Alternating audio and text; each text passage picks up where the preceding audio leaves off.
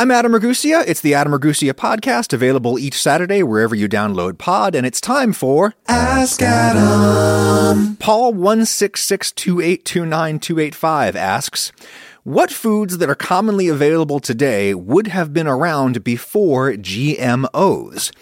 In other words, what foods are naturally occurring and didn't require human intervention to become as delicious as they are now? It's an interesting question, Paul. Hold that thought. Relatedly, Nope, Nope, Nope, Nope, Naw asks, in a recent ad, you, Adam, you mentioned a product contained non GMO corn. By all accounts, all modern corn is the definition of GMO. Welp, nope, nope, nope, naw. That is not true. To quote you, nope, nope, nope, nope, naw. According to the U.S. Food and Drug Administration, 92% of all U.S. grown corn is GMO these days.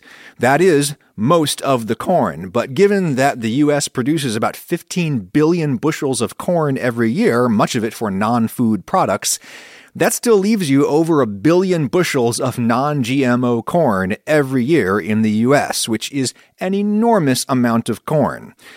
So, if a product claims to contain non GMO corn, I think we have no particular reason to doubt the veracity of said claim. There is plenty of non GMO corn to be had. But I group Nope, Nope, Nope, Nope, Naw's question and Paul's question together because I get the sense, and please forgive me if I'm wrong, but I get the sense from how they phrase their questions that they might have some misunderstanding about what GMOs are, which is understandable because GMO is an inherently inadequate term for the thing it ostensibly describes. It's rather like the term processed foods, which, if we interpret literally, would cover just about all foods. Harvesting is a process, cleaning is a process, cooking is a process. You cannot take the term at face value. So, genetically modified organisms, GMOs, if we take that term at face value, it describes nearly every food we eat, which is what Paul's question correctly implies. Paul asked which foods would be the same genetically right now had humans not intervened, and I struggle to think of many. The likely wild ancestor of the domestic apple kind of looks like an apple. It's smaller and not as sweet. But the wild ancestor of broccoli and cabbage and cauliflower and all the other brassicas, that looks absolutely nothing like any of those. The wild ancestor of domestic wheat basically just looks like a tall grass. The seeds on it are tiny. The wild ancestor of cattle is extinct, and so nobody knows what it tasted like, but probably not as good as beef. Humans have been selecting and breeding plants and animals for productivity and for deliciousness for 10,000 years at least, probably a lot longer artificial selection does result in genetic modification of organisms. That is the whole point. You notice that one tree seems to produce nicer fruit than all the other trees. A natural mutation perhaps results in nicer fruit from that one tree, so you plant seeds from that tree instead of planting seeds from all the other trees. And when you get a little more advanced than that, maybe you graft that tree to essentially clone it. People figured that out thousands of years ago.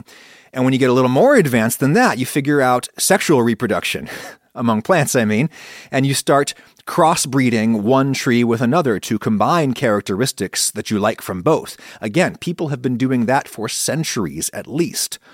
All these techniques result in different genetic traits than the plants would have had if we humans had never gotten involved in the first place. But a genetically modified organism isn't necessarily a GMO which is why GMO is a terrible term. GMO, as people actually use it, GMO refers to organisms that have been genetically modified via means other than selective breeding or grafting or any of the other techniques people have used for thousands of years to genetically modify organisms. GMOs, true GMOs, have been modified using the new tools of genetic engineering which is hardcore test tube shit that I don't really understand. And I'll make a proper video about that at some point. It's just a tricky video to do because the topic is so politically charged that a lot of the actual experts who are not partisans in that fight, they don't really want to talk about it to some guy with a camera. They don't want the grief that that will earn them in their lives. But those are the people I want to hear from in that video. I'll find them eventually. But anyway, GMO refers to a specific subset of genetic modification techniques. And I think it's fair to say the concern about GMOs has less to do with the means of modification and more to do with the specific kinds of modification those means have made possible. So, for example, most of the GMOs people talk about are cereal crops that have been made what they call Roundup ready i.e., resistant to the herbicide glyphosate, which I always say wrong, and I say glyphosate, but it's called glyphosate, aka Roundup. That's how it's sold in, you know, garden stores. And so farmers can and do spray down their entire massive cornfields with Roundup now to kill all the weeds because the corn won't be affected. The corn has been genetically modified to be resistant to Roundup. It's Roundup ready. And the concern with that has less to do with the corn itself than it does with the effect of all those tons and tons of glyphosate we are pouring into the earth now because we can, because genetic engineering made it possible. That's just one example, and I'm not even going to get into the merits of those concerns yet. A different kind of example would be BT corn. BT cotton, too, although you don't eat cotton. We eat cotton seeds, though, cottonseed oil. BT stands for Bacillus thuringiensis. Want me to try that again? Bacillus thuringiensis. I don't have it. But whatever it is, or however you say it, it's a common soil bacteria that produces proteins that effectively attack certain insects, such as the corn borer and the corn earworm and the cotton bollworm. You get the idea. So, back in the 90s, scientists basically grabbed some genes from that BT bacteria and they spliced them into corn and cotton seeds. The result is corn plants that produce those same proteins that kill common corn pests. And so, farmers don't have to use as many pesticides on BT corn. The corn itself kills the pests. And there are many studies linking the adoption of BT corn with a decline in cancers and other human health problems associated with pesticides that the farmers don't have to use now or as much because they have BT corn. BT corn is widely considered safe for human consumption. Even the European Union allows it. They grow BT corn in Spain now, a lot of it. But there are people with human health related concerns about BT corn. And in my humble opinion, some of those people are crackpots and some of them are not. I think the weight of evidence right now is that BT corn is no more hazardous for human health than other corn, but those bacteria proteins that kill insects have been found in the digestive systems of people who eat the corn. And some people are concerned that humans could be sensitive to that protein in some way. There is important ongoing research on this topic, and I think that is good. But for right now, personally, I'm not really worried about any of the corn that I eat from a human health standpoint, aside from the fact that I eat too many damn carbs. And even if we find out that GMO crops are bad for humans or bad for the environment in some way that we don't already know, yes, we of course still have to weigh those costs against the benefits. What would people be eating instead of those GMO crops? What are the environmental and health problems caused by those crops? How do they compare? I'll get around to doing the GMO vid at some point. Anybody who has a strong position on GMOs one way or another is probably already mad at me right now because there's a million things I didn't say. Yes, I'm also concerned about how GMOs have concentrated power in the hands of a couple of multinational agribusinesses and all of that. And yes, above all else, I am very glad that very few people starve to death in this world anymore. And when they do, it's generally the result of a political or social problem rather than an agricultural problem. And I will do the GMO vid at some point, and you can yell at me then. But to answer the question you actually asked, Paul, yes, I am having trouble thinking about foods that human beings have not significantly modified either with old school or new school genetic tinkering. Basically, all the fruits and vegetables that I can think of are cultivars that look very little like their wild ancestors. The only exception I could think of is the coconut. So, scientists have identified two distinct populations of coconut palms there's the Pacific group and the Indo Atlantic group. The Pacific group shows evidence of domestication, so human genetic tinkering through selection and breeding and all that kind of stuff. But the Indo Atlantic group does not show any signs of domestication. So, a native coconut from, say, India probably looks the same now as it did before the Indus Valley civilization brought farming to the subcontinent and all that stuff. But if we look at the world of meat, probably most wild caught seafood is now as it was before humans.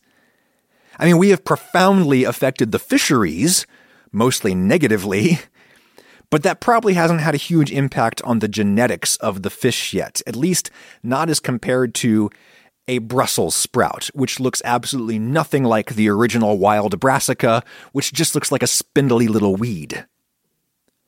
And by the way, what does processed food even mean? If basically all food is harvested and prepared via some means that could be characterized as a process. I find that a lot of smart people in the food and nutrition science world are increasingly adopting the slightly better term ultra processed food, defined as food prepared by means not traditionally available in a kitchen, foods that require industrial processes to produce. Why are ultra processed foods bad? Well, they're not. Except maybe they are. We'll talk about that another time. And we'll take some more of your questions now. I have not booked a guest for this episode five of the new Adam Ragusea podcast. I don't think that we need to have another human here every single time. It's just me and you today, though we will still do failure of the week because we do that every week. But right now, Geary Wax asks, what are your strategies for minimizing waste in the kitchen? I'm a college student that often ends up with random odds and ends in their fridge, and I want to know how you avoid too much random food scattered around. Well, we all know the struggle, Geary Wax. I think the first trick is to be very careful about what you allow into your kitchen in the first place. So, if a recipe requires you to buy a giant container of something and you don't know how you're going to use all of it, then maybe don't make that recipe. This is why recipes suck and why I only write them grudgingly. I hope that young people, such as yourself, who watch my videos, simply watch them to get ideas rather than recipes. I hope that you watch my stuff and come away feeling empowered to go to the store, see what they have that looks good, that's on sale, whatever, bring it home and improvise something that does a lot with a little. That is my sincere hope. I only type the recipes into the description because I think I have to, and it is by far my least favorite stage of my creative process.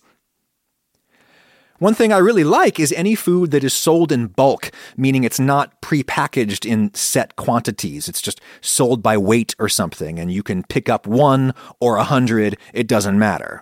Speaking of Brussels sprouts, one of many reasons I love Brussels sprouts is that they are tiny and generally sold in bulk, at least where I live. So I can buy one Brussels sprout. And with the advent of self checkout lines, I can buy one single Brussels sprout without feeling like a total tool at the grocery store because nobody has to know. When a recipe calls for just a little sliced or chopped cabbage, try not buying a whole damn cabbage that you're never going to finish. Try just buying one Brussels sprout. It's literally a miniature cabbage. This is also one reason I usually use shallots instead of onions. Shallots are small, and you can buy just one. But if you do end up with lots of odds and ends to exhaust, your best friend is soup. I've said it before, I'll say it again. Since the advent of water safe crockery, the most popular recipe for food has been one, take whatever you have, two, throw it in a pot with some water and salt and maybe some vinegar or something else that's acidic, three, boil it until it's soft and eat it. It's a classic because it works. One of my favorite things to eat, in addition to being very inexpensive and very healthy. Soup is good food, a great man once said. Dan22456 asks Adam, you often mention that you are on a constant balance between eating the things you love while also watching your weight and striving for athletic goals. How do you tackle this mental balance day to day? What is your thought process when you've gone on a run and come back and you look at that piece of pizza and say, oh, I really shouldn't? Something that I've been thinking a lot about lately in my body recomp journey and wanted to hear your thoughts. You know, it's funny, Dan. I suppose my experience is very different from yours, at least the experience that I think you're having as implied by your question. I find that regular exercise makes it much easier for me to hit my nutrition goals. I eat very badly when I'm not exercising regularly. And when I am exercising regularly, I still eat pretty badly, but not as bad. Going for the run makes me a lot less likely to eat that slice of pizza. And I think there are two reasons for that. One, when I've invested a lot of time and effort and pain into exercise, I don't want to undo all of that work by binging. I sincerely don't want to binge. I'm on a roll and I want to stay on a roll. In general, Dan, I think I have a personality that trends very strongly toward homeostasis. If I'm working hard, I just want to keep working hard. If I'm lying in bed miserable and depressed, I just want to keep lying in bed miserable and depressed. I really want to keep doing whatever I'm doing. Shifting gears is the hard part for me. The other reason I think exercise makes me eat better is because of all of the well documented mood benefits associated with exercise. Exercise makes you feel good physically and emotionally. Now, I've been keeping a pretty rigorous workout routine for the last two months or so, and I'm feeling really good physically right now. And therefore, I rely less on the highs that I would get from binging pizza or cookies.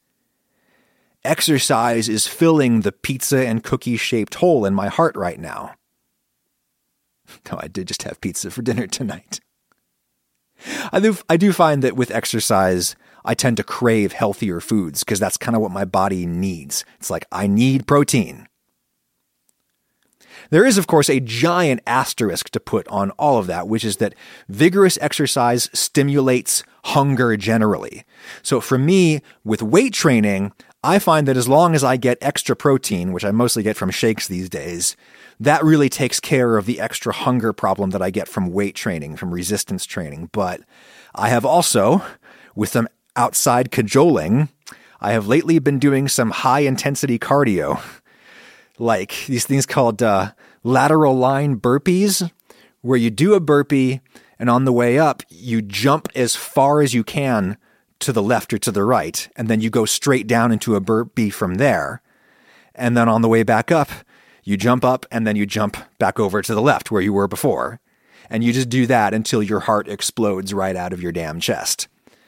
That stuff, high intensity cardio, makes me insanely hungry an hour or two later, which is why I am skeptical of its efficacy for my goals and why I will probably stop doing it. But congratulations on your own body recomposition journey, Dan. Get them gains or them losses as your situation may necessitate. Elipples asks, what is a vegan main dish to impress non vegans? I think that lots of crowd pleasing Mediterranean dishes are either vegan or could be made vegan with just a little tinkering. So my mind immediately goes to like a big mushroom risotto. I would make mushroom stock with dried mushrooms, You'll get very intense flavor from dried mushrooms. And then for texture and for the wow factor that you're looking for, I would buy all of the just the biggest, most impressive, most expensive mushrooms at the store. Get some like king trumpet mushrooms if they're in season. Those are they're massive. They provide tons of that wow on the plates that people would expect from a piece of meat, and they're really pretty. Get some really nice mushrooms, cut them in ways that preserve their shape. Maybe just cut them in half, keeping in mind that they're going to shrink a ton when cooked. Get your risotto going with some shallots and rice and a splash of vegan white wine, i.e., wine that does not use egg albumin or any other animal products as a clarifier. That's a thing with wine, if you care. Feed the risotto with your dried mushroom stock as it simmers and cooks and swells up. And then on the burner next door, saute your big, solid, fresh mushrooms in olive oil, some garlic toward the end, maybe a splash of uh, truffle oil toward the end, even though lots of people are very snobby about truffle oil, but I think that it tastes really nice. Instead of finishing your risotto with butter and cheese, which obviously you don't want to do because you're vegan, try finishing it with vegan sour cream. They make vegan sour cream that has lactic acid in it, probably made via fermentation or maybe a chemical process, but regardless, it's like it's the same thing that provides tang in dairy products. It's that same twang that you would get from cheese in risotto. Bioidentical.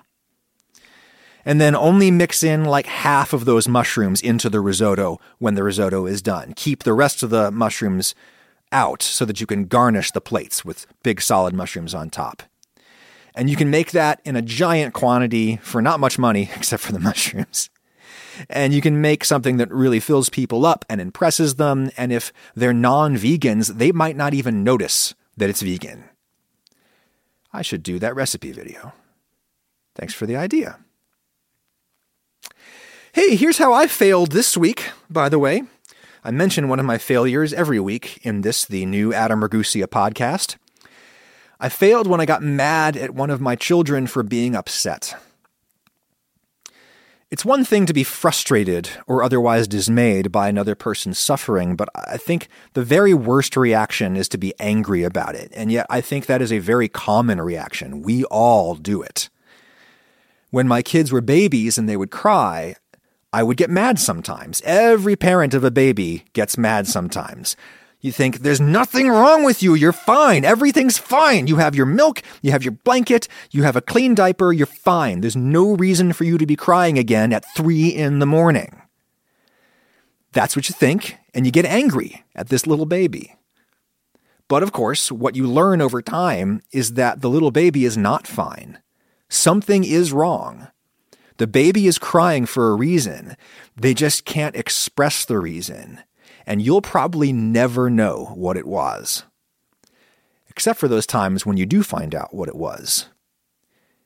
You think, damn it, you're crying again for no reason. I am so tired. Stop crying, stop crying, stop crying for no reason. And then the crying gets worse and worse and worse and worse. And eventually you take the baby to the doctor because you can't figure out what's going on. And it turns out the baby is having maybe a digestive problem. Very common among babies. Their bowels don't work very well yet. And they may very often be suffering from terrible like cramps and gas pains and that kind of stuff and the doctor tells you what's going on, and immediately your emotion transforms from anger to sympathy, or more likely, empathy. When you're a parent, you feel the pains that your children feel, but only if you have some way of understanding them. Empathy requires some amount of understanding. You have to have some idea of what someone else is feeling to feel it with them. If you don't understand the pain at all, you can't feel it. And so all there is is annoyance, inconvenience. I need to sleep, and this baby is crying for no reason. But of course, there is a reason. You just don't know what it is. If you did know what it is, you wouldn't be angry. You'd be sympathetic or even empathetic. It was during one of those sleepless late nights that I realized I do this. We do this with everyone, not just with babies. When somebody at work is complaining about something and we don't understand it, we get mad at them. Why are you complaining? Everything is fine. But of course, it's probably not fine. And if you knew or understood the problem, you wouldn't be angry. You'd be sympathetic. It's not exactly the same situation as it is with children because fully functioning adults bear some responsibility for their own well being and they bear some responsibility for communicating their situation to you if need be. But it's still the case that when grown ups are in pain and we don't understand it, we tend to get mad at them. When somebody says people like them are systematically hurt by people like you, you might get mad at them because you don't understand it. You think, I'm not doing anything, I'm just sitting here. How am I hurting you? And you get angry. Everything's fine. But it's probably not fine. You just don't understand it, and so you can't feel it. It isn't pain to you. It's only somebody acting in a way that interferes with your plans for the day. So, my children are not babies anymore. One of them is starting to show the very, very first little emotional and behavioral flickers of adolescence with all of its attendant moodiness. And I picked him up from school, and he was sad for no reason and grumpy, and I got a little angry. But of course, there was a reason. I just don't understand it, and I probably never will. Heinz Zek 1 asks, How do you embarrass yourself and how do you cope, overcome, or accept it? Well, I suppose I embarrass myself in innumerable ways. One incident that sticks in my mind is a year or two ago, I did a recipe for a giant jiggly cake, Castella cake. These are these giant sponge cakes that are very popular in East Asia right now. Probably not because they taste good. It's debatable whether they taste good. They're popular because it is utterly mesmerizing to watch these cakes being cut. They sort of undulate like ocean waves under the knife. This is why YouTube is full of jiggly cake cutting compilation videos that you should go and watch the next time you're stressed out. I was very stressed working on my recipe for that cake because I wanted to find a way to make one in a home oven that's big enough to do that wubba wubba wubba motion when you cut it. As I recall, my wife was out of town the weekend that I was working on that recipe, and my kids were even less independent than they are now, so I was really tearing out my hair trying to handle everything at the house and also cook 20 giant jiggly cakes, or, or however many I had to cook in order to get that recipe done. And all of this meant that when it came time for me to finish production on that video, I was even worse at math than I usually am. I just didn't have the brain cells left for it, and I need every brain cell I can muster to do math. I tried to write a little formula for calculating the ingredient percentages and the pan size dimensions so that you could adapt the recipe to any size and shape of pan. And I forget exactly what I did wrong, but basically, I think I did two dimensional math for a three dimensional space. And I also think I messed up the Fahrenheit to Celsius conversions. I'm not sure what I did because I will never go and look at that YouTube video ever again, even though I think some 3 million other people have. This is how I cope with my embarrassment, Heinz Zek 1. I don't look it in the face. I say to myself, that sucks. You sucked there. Let's forget about it and move on. I have many videos I've made that I will never look at again if I can avoid it. I just don't think about it. And that is the only thing that makes me feel better. I think this is a coping strategy that works better the older you get. It did not work at all for me when I was like 14 because when I was 14, I had only done like two things in my whole life. So when I biffed one of them, it was really hard to look away from that embarrassment because I only had two things in my whole field of view. Being a teenager is a nightmare, and I would never go back to that for all the tea in China. Now, at age 40, I have done so many things. I have been so many places, I've met so many people, I've had so many relationships of various kinds, and I have made a million things. I have created so many videos and songs and articles and podcasts, and if some of them embarrass me, which they absolutely do, I can just think about the other ones because I have so many other ones to think about. This is a privilege of getting older that I think other older people maybe take for granted when you're young, the stakes are so much higher for every minute of your life because each of those minutes is proportionally so much more of your total life than it is when you're much older. As older people, I think we are often annoyed when young people come off as tryhards, insufferable tryhards.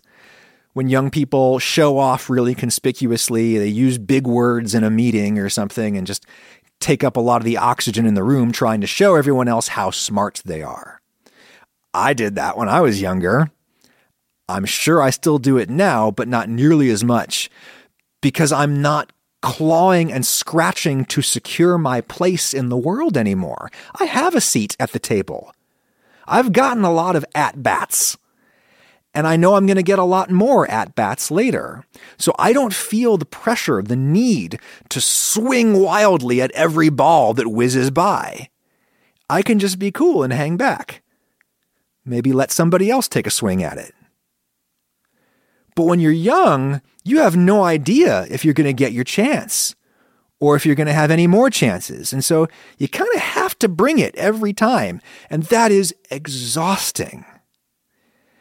And since you're young and inexperienced, you probably aren't very good at it yet, whatever it is. So you're going to be an insufferable tryhard and you're going to swing for that ball with all your might and you're going to miss and fall on your face. And that memory is going to haunt you and embarrass you constantly because you have so few other memories yet to focus on instead.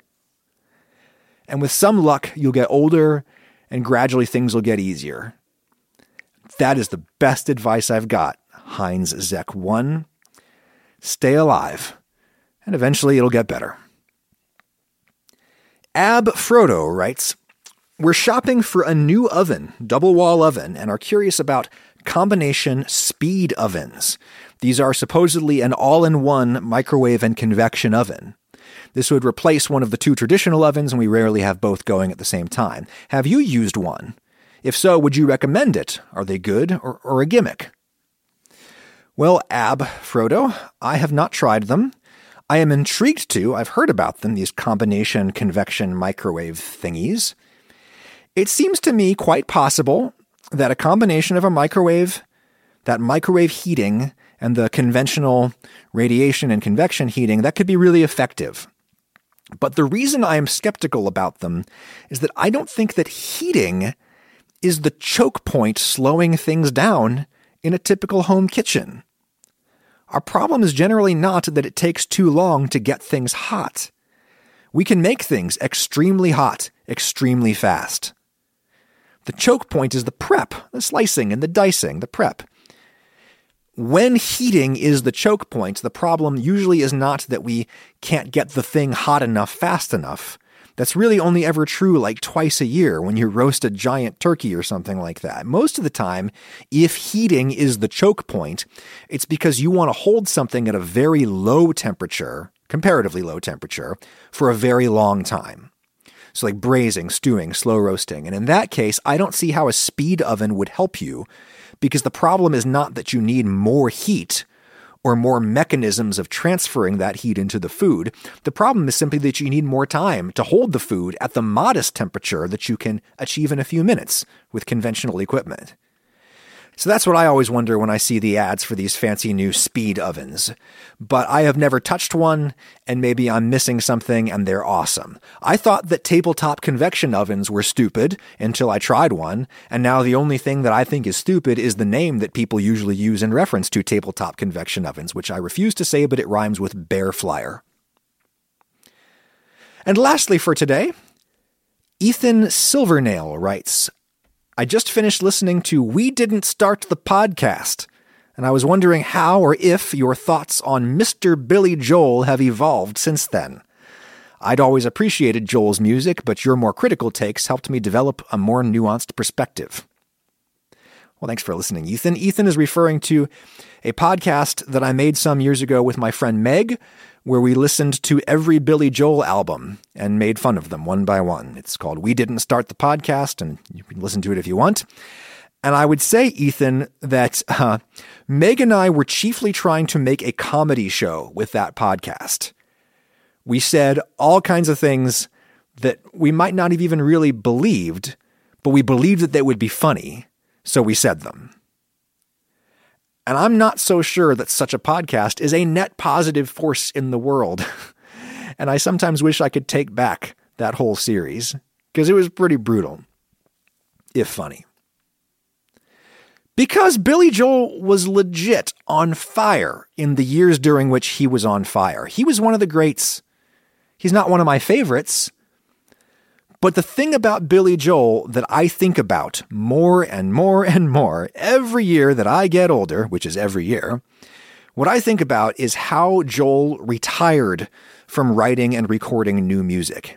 He went out not on top, but almost on top. His last record was a bit of a decline, but he was still really popular, really successful, really firing on most cylinders. He made River of Dreams his last record when he was just a couple of years older than I am now, and then he stopped. He effectively retired. He continued to tour and play his old hits, which he still does a little to this day, but that's basically retirement. He's got a giant band now, and they can pick up all the slack for him on stage. He is cruising, and he's the first to admit that he's cruising. Billy Joel says he stopped making records because he felt he'd had his say. And I think he was right. He totally could have kept making records and they would have been okay and people would have bought them, but he had nothing new left to say. And I think most songwriters don't have anything new left to say by the time they hit their mid 40s. They might get better and better at saying what they have to say, but they've already said it.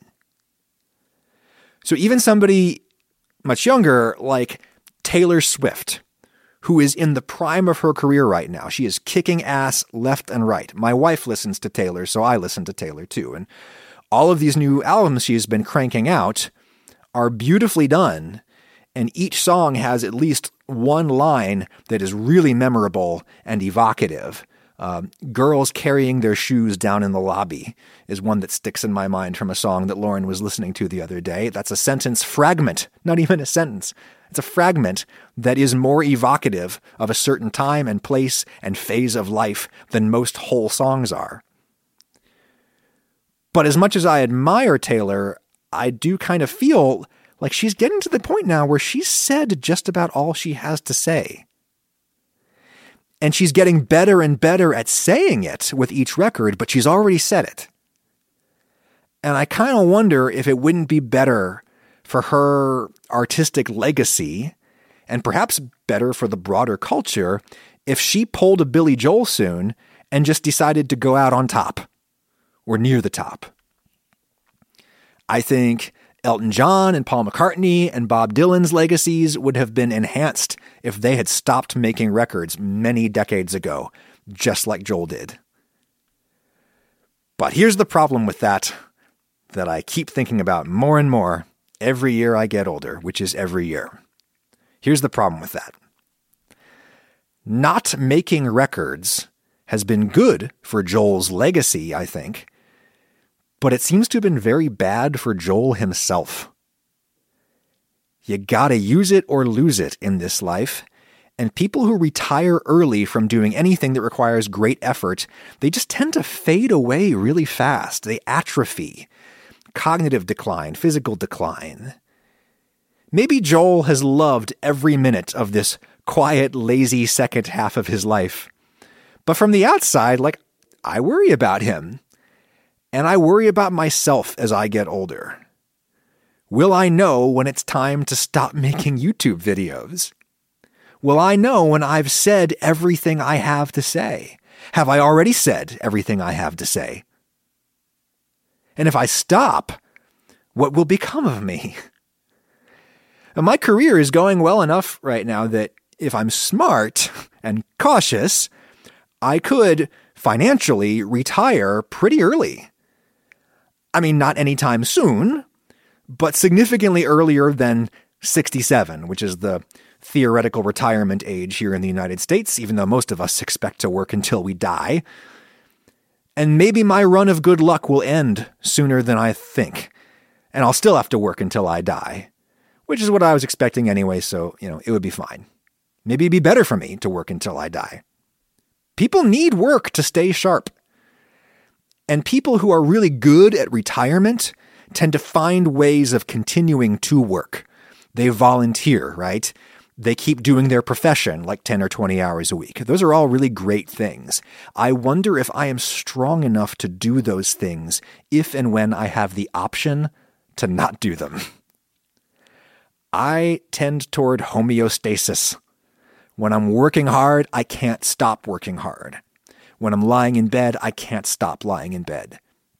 So, yeah, I'm incredibly grateful that people watch my videos and listen to my little podcast this far into it, but I do worry about the diseases of success. This is how my thinking on Billy Joel has evolved. Ethan Silvernail.